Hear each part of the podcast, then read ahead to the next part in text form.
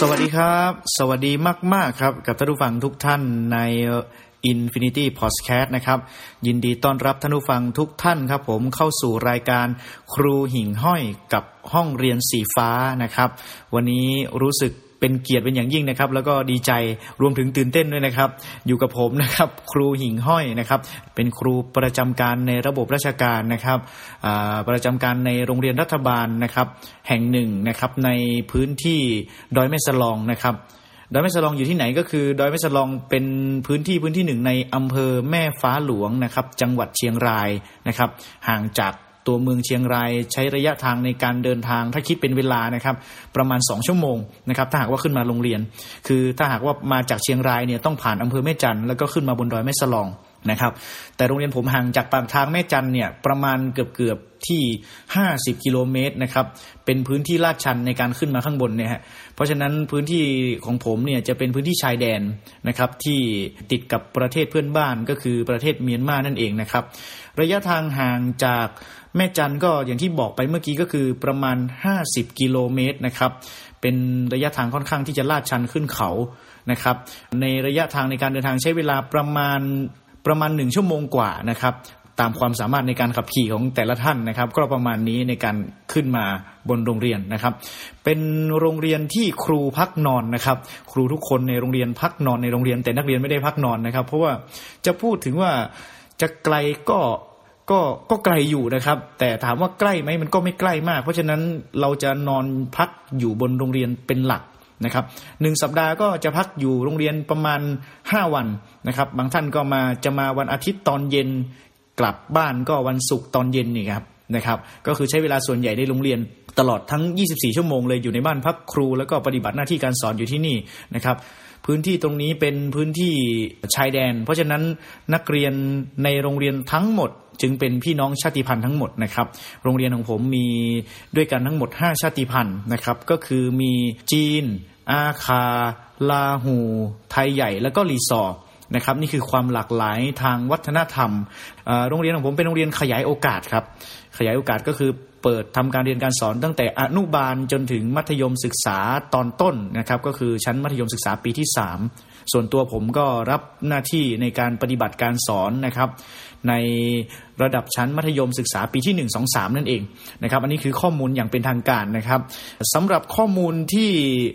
พูดถึงในรายการนะครับ หลายท่านคงสงสัยว่าทำไมถึงเรียกชื่อตัวเองว่าครูหิ่งห้อย มีความหลัง หรือว่ามีความประทับใจอะไรกับหิ่งห้อยหรือเปล่า ก็คงจะเหมือนกับทุกท่านนะฮะเวลาเราจะใช้ชื่อเรียกตัวเองว่าอะไรอย่างใดอย่างหนึ่ง หรือเรียกว่านามปากกานะครับ คงจะมีสิ่งที่มันเป็นความประทับใจนะครับ ในในอดีตมาที่ทำให้เรา ใช้ชื่อเรียกแบบนี้นะครับ ที่จริงคำว่าครูหิ่งห้อยนี่ก็เป็นครั้งแรกนะครับเพราะผมก็ไม่ได้ใช้ชื่อนี้มามาก่อนเลยด้วยซ้ำเพิ่งจะคิดออกว่าเอ๊ะตัวเองคือชอบอะไรเป็นพิเศษหรือเปล่านะครับแต่สิ่งสิ่งนั้นเนี่ยมันสามารถอธิบายในความเป็นตัวเองได้ชัดเจนมากน้อยขนาดไหนนะครับ ก็เลยตัดสินใจเลือกหิ่งห้อยนั่นเอง หิ่งห้อยก็คือมแมลงขนาดเล็กนะฮะที่ที่เราเข้าใจกันก็คือสามารถผลิตแสงได้ด้วยตัวเองนะครับ มีความกระพริบในตัวในตอนกลางคืน เพราะฉะนั้นเนี่ยผมมองหิ่งห้อยเนี่ยเป็นมแมลงที่มีลักษณะพิเศษ ต้องย้อนเวลากลับไปประมาณอยู่ชักช่วงประถมตอนประมาณป .4 ถ้าจำได้ในตอนนั้น คือตอนกลางคืนเนี่ย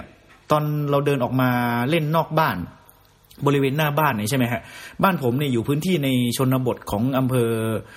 อำเภอเมืองนะครับ จังหวัดเชียงราย ตอนเดินออกมาเราตอนเด็กๆนี่จำได้ว่า เห็นหิ่งห้อยครั้งแรกเนี่ยประทับใจมาก เพราะในจินตนาการของผมเนี่ยมันเป็นการ์ตูนอยู่ในตอนนั้น คือคนที่จะปล่อยลำแสงได้เนี่ยไม่ว่าจะเป็นซุนโงกุลหรือว่าเป็นเจ้าของพลังต่างๆนะครับ ในเหล่าของการ์ตูนต่างๆ ที่เราดูกันหรือว่ายอดมนุษย์ต่างๆเนี่ยแม้แต่อุลตร้าแมนนะครับหรือว่า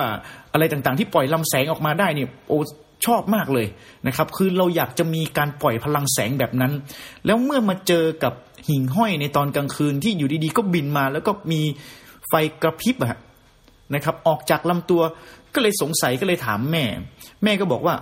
อ๋อนี่คือหิ่งห้อย หรือเรียกเรียกอีกอย่างว่าแมลงที่มีมีแสงนะครับ ผมจะเรียกแมลงเอแมลงตัวนี้ว่าแมลงไฟกระพริบ เพราะมันจะมันมันจะชอบกระพริบในตอนกลางคืนใช่ไหมครับ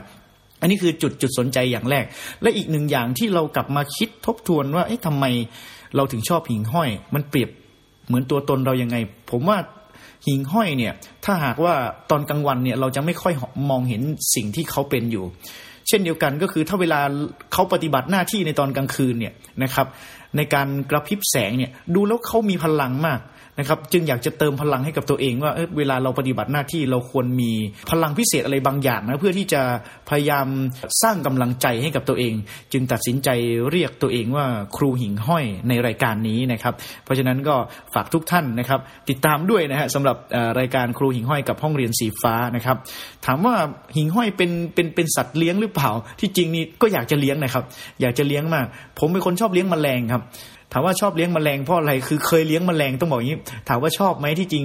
คือส่วนตัวในตอนนี้เนี่ย ถ้าถามถึงอยากจะเลี้ยงสัตว์ไหมก็คือไม่ไม่อยากเลี้ยงไม่อยากมีสัตว์เลี้ยงเลยนะครับเพราะตั้งแต่เด็กแล้วไม่มีสัตว์เลี้ยงเลยนะครับ ที่บ้านนี่มีอยู่ แต่คุณแม่เนี่ยเป็นคนเลี้ยง แต่ผมนี่ไม่ได้เลี้ยงนะครับ เพราะว่าถามว่าทำไมถึงไม่อยากมีสัตว์เลี้ยงนะครับ คือทุกวันนี้เนี่ยชอบเห็นคนเขาเลี้ยงสัตว์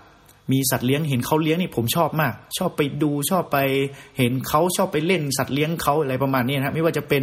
ลูกแมว ลูกหมาหรือแม้แต่นกที่เขาเลี้ยงกัน บางคนก็เลี้ยงปลาก็ชอบเอาอาหารไปไปไปให้ปลาถ้าเวลาที่เขาเลี้ยงนะครับ อันนี้เราเรามีความสุขในโซนในในส่วนที่เขาเลี้ยง แต่ในทางกลับกันในส่วนตัวเนี่ยมันอาจจะมีความหลังที่ฝังใจในตอนเด็กนะครับ คือตอนนั้นเนี่ยจำได้ว่าอยู่ประมาณป .2 ที่มีความหลังมันน่าจะฝังใจมาถึงตอนนี้คือ ผมไปเจอลูกนก มันตกลงมาจากรัง ตกมาพร้อมรังนะฮะน่าจะเป็นนกกระจอกนี่แหละครับ แล้วก็ไม่มองไม่เห็นแม่ก็เลยตัดสินใจเอาจะเอานกนี้กลับไปเลี้ยงที่บ้านเพราะตอนนั้นยังเด็กอะฮะคือประมาณป .1 ป .2 เองกลับไปเลี้ยงที่บ้าน แต่สิ่งที่คิดอยู่ในตอนนั้นก็คือ ถ้าเอาไปเลี้ยงที่บ้านเนี่ย แม่นี่ไม่อนุญาตแน่นอนนะครับ ก็เลยใช้วิธีการแอบลักลอบเลี้ยงนะครับ ก็คือเอาเอาลูกนกเนี่ยไปเลี้ยงในตู้เสื้อผ้าของตัวเองนะครับ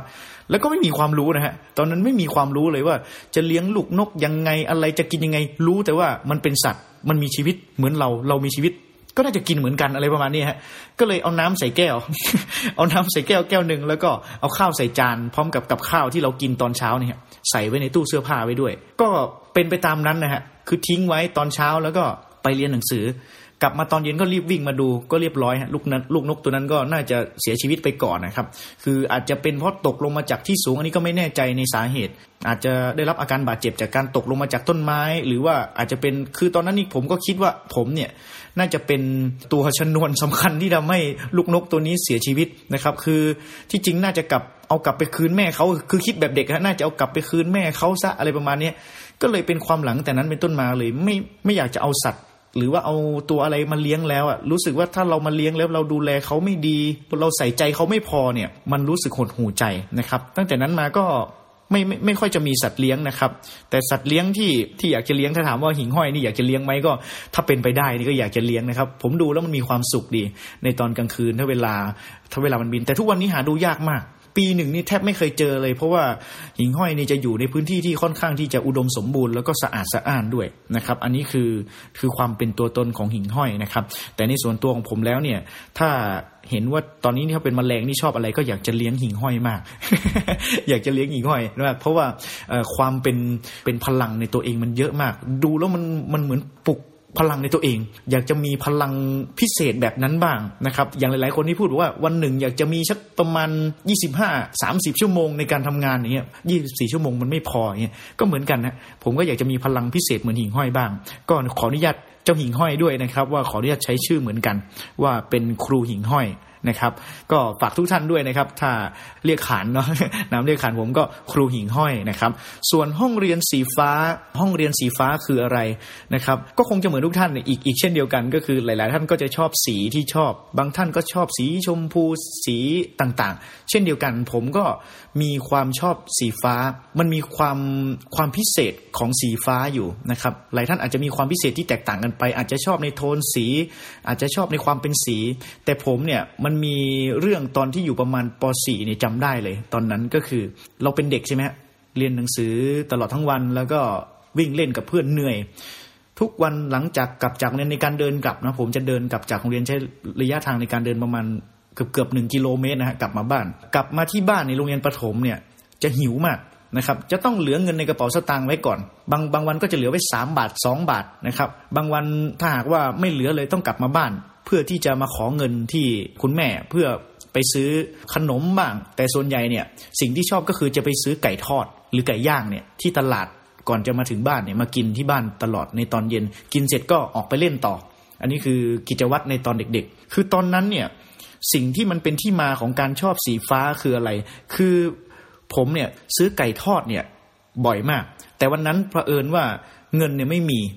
เดินกลับจากบ้านแต่เดินผ่านตลาดอู้กลิ่นนี่หอมมากเลย เตะจมูกมากเลยนะครับ จึงรีบกลับไปที่บ้านเนี่ยกลับไปที่บ้านเพื่อไปขอเงินแม่ แต่ปรากฏว่าวันนั้นแม่ไม่อยู่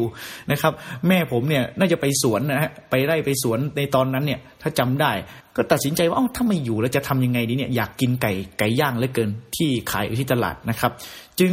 เอากระเป๋าวางไว้แล้วก็ไปเปิดทีวี แต่พอไปเปิดทีวีปุ๊บเนี่ยเป็นรายการรายการหนึ่งนะครับ แล้วมันมีโฆษณาโฆษณาหนึ่ง ที่บอกว่า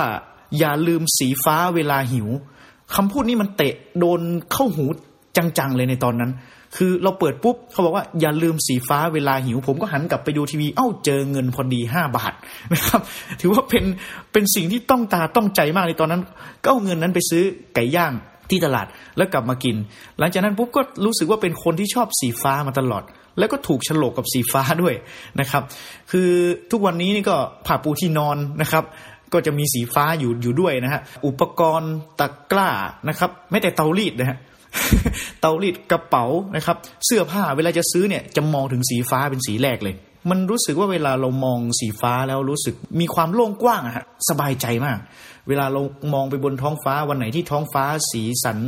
เป็นสีฟ้าทั้งหมดนี่เหมือนเราหลับตาแล้วอยากจะล่องลอย ไปในบนท้องฟ้ามาก นะครับ เพราะฉะนั้นจึงใช้ห้องเรียนของผมว่าเป็นห้องเรียนสีฟ้า คือมันแสดงถึงความสุขครับ ที่ไม่มีอาการหยุดนิ่ง คือมันโล่งกว้างเป็นห้องเรียนที่โล่งเหมาะกับการเรียนรู้มากนะครับ จึงขออนุญาตใช้ห้องเรียนสีฟ้า เป็นห้องเรียนที่กว้างๆแล้วก็เป็นห้องเรียนแห่งการเรียนรู้นะครับ คือมีความสุขกับการเรียนรู้ที่เกิดขึ้นในห้องนี้สำหรับทุกคนนะครับ อันนี้คือที่มาของครูหิ่งห้อย ห้องเรียนสีฟ้านะครับ เพราะฉะนั้น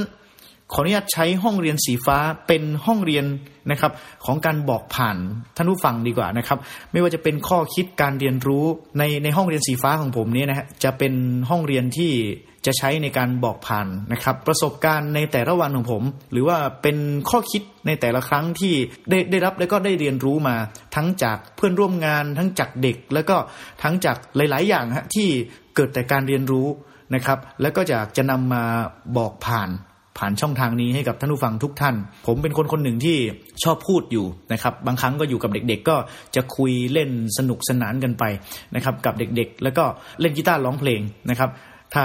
มีโอกาสถ้าหากว่าวันวันไหนเรื่องอาจจะไม่ไม่มีเรื่องราวที่น่าสนใจ ก็อาจจะเปลี่ยนเป็นร้องเพลง เพราะว่าทุกท่านคงจะ สนใจด้วยนะครับ คิดไปเองนะ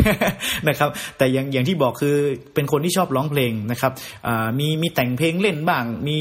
เล่นกีตาร์อะไรบ้าง อันนี้ก็เป็นเป็นพื้นฐานแต่ถามว่าเก่งไหมก็ไม่ไม่ถึงขนาดนั้นนะครับ ไม่ถึงกับเก่งแต่ก็พอเล่นได้นะครับ เพราะว่าคุณพ่อกับคุณแม่ก็ไม่ไม่ไม่ได้เก่งในเรื่องของการร้องเพลงอยู่แล้ว แต่ผมน่าจะนาน่าจะหลุดเป้ามาคนเดียวก็คือ คือเวลาเราได้ฟังเพลงทำอะไรแล้วเนี่ยมันรู้สึกว่ามันมีความสุข จึงเป็นคนหนึ่งที่ชอบดนตรี นะครับ ชอบดนตรีแล้วก็มีความสุขกับการที่ได้เห็นดนตรีได้ฟังดนตรี ก็คงจะบอกผ่านกับทุกท่านผ่านในช่องทางนี้แบบหลากหลายก็แล้วกันนะครับ เพราะฉะนั้นต้องขอยึดห้องเรียนสีฟ้านี้เป็นห้องเรียนแห่งการเรียนรู้ที่เปิดโล่งกว้างไว้สำหรับการแลกเปลี่ยนนะครับ กับท่านผู้ฟังที่ได้เข้ามาติดตามนะครับ ยังไงก็ขอฝาก ห้องเรียนสีฟ้านะครับของครูหิ่งห้อยคนนี้นะครับ ไว้ในอ้อมใจของทุกท่านด้วยนะครับ หวังว่าในเวลาที่ทุกท่านเข้ามาพบปะนะครับ โดยการฟังในส่วนของ Infinity Podcast ก็ตามนะครับในรายการของครูหิ่งห้อยกับห้องเรียนสีฟ้าก็ตามนะครับแวะเวียนเข้ามาเยี่ยมฟังกันที่นี่นะครับ ในห้องเรียนสีฟ้าแห่งนี้นะครับ ก็ที่จริงมีมีเรื่องอยากจะเล่าผ่านนะครับ แต่ขอเก็บไปเป็น เรื่องต่อไปนะครับ หลาย ๆ หลาย ๆ พื้นที่หรือว่าหลาย ๆ ช่องทางที่ท่านได้รับได้รับฟังกันนะครับ อาจจะใช้ชื่อเรียกว่าเป็นตอนที่หนึ่งตอนที่สองนะครับ EP หนึ่ง EP สองอะไรก็ตามแต่ขออนุญาตห้องเรียนสีฟ้า เราจะใช้เป็นบทเรียนที่หนึ่งนะครับบทเรียนที่สองเรียงตามลำดับบทเรียนไปนะครับ เพราะว่าถือเป็นห้องเรียนที่เป็นแต่ละบทเรียนนะครับ ในครั้งครั้งหนึ่งหรือว่า ในช่วงช่วงหนึ่งก็จะเป็นช่วงละบทเรียนบทเรียนเรียงตามลำดับไปนะครับ เพราะฉะนั้นวันนี้ถือว่าเป็นบทเรียนที่หนึ่งกันแล้วกันนะครับ ตั้งชื่อบทเรียนนี้ว่าครูหิงห้อยสวัสดีมากครับนะครับ ก็สวัสดีมากๆกับทุกท่านนะครับ ผ่านช่องทางนี้ก็แล้วกันนะครับที่จริงบทเรียนที่2เนี่ยเตรียมการเรียนการสอนไว้แล้วคือเตรียมการบอกผ่านไว้แล้วนะฮะสำหรับบทเรียนที่2เนี่ยเป็นเรื่องที่สิ่งที่ผมพบเจอมาตลอดหนึ่งเทอมที่ผ่านมานะครับ แปลกประหลาดนะฮะเป็นเรื่องที่แปลกประหลาดมากพูดแล้วคันปากอยากจะเล่านะครับ แต่ขออุบไว้ก่อนแล้วกันเดี๋ยว บทเรียนที่สองมาเจอกันดีกว่าว่าจะเป็นเรื่องไหนนะครับ เพราะว่าเรื่องที่อยากจะเล่าเรื่องหน้าเนี่ยเป็นเรื่องที่เอาหน้าเดี๋ยวเดี๋ยวเก็บไว้ก่อนดีกว่านะครับ เป็นเรื่องเรื่องที่น่าสนใจมากกันแล้วกันนะครับ ก็ก่อนจะจบแล้วก็ปิดท้ายในการแนะนำตัวนะครับในบทเรียนแรกนี้นะครับ ก็ มีของฝากนะฮะผมพยายามจะหาของฝากมาเป็นของสมนาคุณให้กับท่านผู้ฟังทุกท่านนะครับ ของฝากจากครูหิ่งห้อย วันนี้ขอมอบเป็นคำคมก็แล้วกันนะครับ มอบให้กับทุกท่านผ่านในช่องทางของรายการครูหิ่งห้อยกับห้องเรียนสีฟ้าในวันนี้นะครับ มีคำคมเขาบอกว่า มิตรภาพก็เหมือนดวงดาว อาจมองไม่เห็นทุกวัน แต่ก็รู้กันว่ามันไม่ได้หายไปไหน แต่สำหรับผมแล้วอยากจะฝากทุกท่านว่า เราอยู่ด้วยกันนะครับ ขอให้มันเป็นมากกว่ามิตรภาพนะครับ อยากให้ทุกท่านเป็นมิตรเต่านะครับ เพราะว่าเต่าอายุไขนานกว่าตภาพนะครับ ขอบคุณและสวัสดีมากที่ติดตามนะครับ ไว้พบกันใหม่ในบทเรียนต่อไปนะครับ หวังว่าคงจะติดตามกันนะครับ ในบทเรียนที่สองนะครับ แล้วพบกันใหม่ขอบคุณและสวัสดีมาก ๆ ครับ ผมสวัสดีครับ